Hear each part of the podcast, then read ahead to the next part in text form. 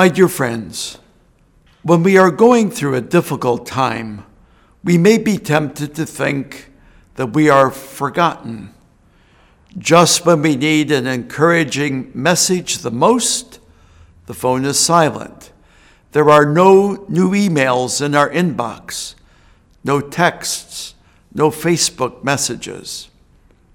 When we're really down, it can seem as if life goes on without us, as if we really didn't matter.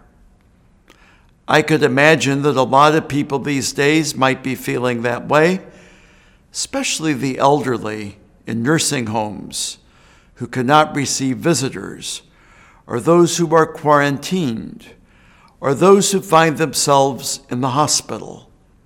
How greatly they would appreciate some form of human contact, some awareness that they haven't been forgotten, that somebody cares. The refrain for today's responsorial psalm is The Lord remembers his covenant forever.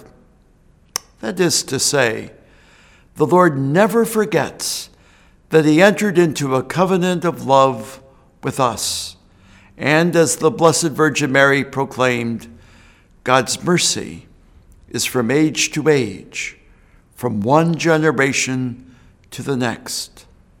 Not only that, the Lord who called us by name knows us, loves us, walks with us, and yes, cares for us, each of us individually and not only on our good days, but every day, good, bad, and in between.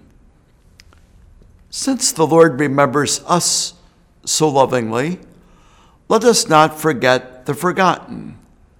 Let us show them our love. God bless you and God keep you.